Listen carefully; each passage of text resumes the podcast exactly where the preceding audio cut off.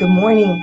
It is the first Sunday of Advent, and we light our lavender candle, or purple, or violet, but it is a symbol of waiting, waiting for the light, the light of Jesus to be reborn in our hearts.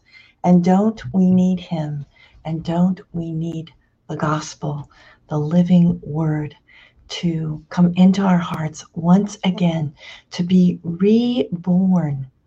And that's what this time is all about. You know, our secular world is already probably pr- playing Christmas carols. But for us who are Christians, it is a time of preparation, of preparation of our hearts, so that the Lord may be reborn in us. Let us listen to the scriptures of, of this Sunday. It's from Mark chapter 13, verses 33 to 37. Jesus said to his disciples, Beware, keep alert, for you do not know when the time will come. It is like a man going on a journey when he leaves home and puts his slaves in charge each with his work, and commands the doorkeeper to be on the watch.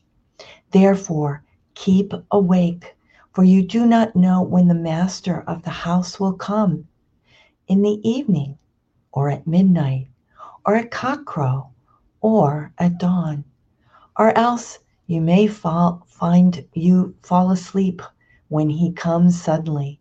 And what I say to you, I say to all keep awake. The gospel of the Lord. Praise to you, Lord Jesus Christ. So, this lavender candle reminds us to be awake, to stay awake, to be watchful and alert. Because we do not know when the Lord is coming. You know, some of the scriptures from today's readings in, at Sunday Mass are about the end times.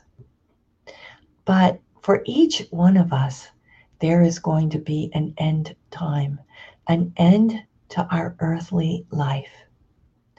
And so during this Advent, we want to prepare our hearts to be ready for that meeting with our Lord. The scriptures today speak of each one having his own work, the master going away and leaving each one to do his own work. Each one of us has been called by the Lord, has been given certain gifts, has been put in a certain place to grow in love, to grow in God, as who I am. You're not called to be me, and I'm not called to be you. But each one of us has a purpose. Each one of us has a call from the Lord to live fully. And Advent's a great time to get in touch with that, to maybe pray a little bit more or have a little more silence in our lives, or to bring the scriptures and place them on your desk at work and say, How does this give light to that? And to ask the Lord to be, to prepare our hearts to receive Him at Christmas. And so, with that in mind, we make our offering of this Sunday.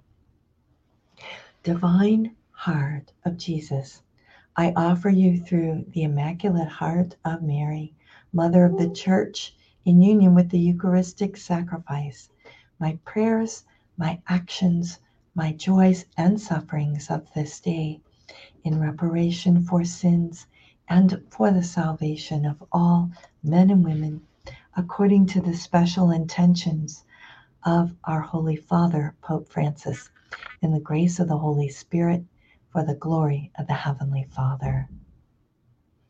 And let's pray for vocations and for us all to recognize and live our own vocation, O Jesus, eternal shepherd of our souls, send good laborers into your harvest. I see that Eric's here praying. We're praying with him for the peace of the whole world and praying for Sergio and so many other people in his life for their souls.